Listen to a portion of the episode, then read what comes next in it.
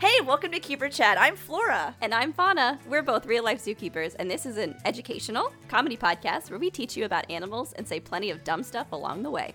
This is very much for adults. Yes, Oh, yeah. So if you like hearing about a day in the life of a zookeeper, I climbed this little fence line and immediately shoved a like half stick of bamboo up my groin and ripped my pants.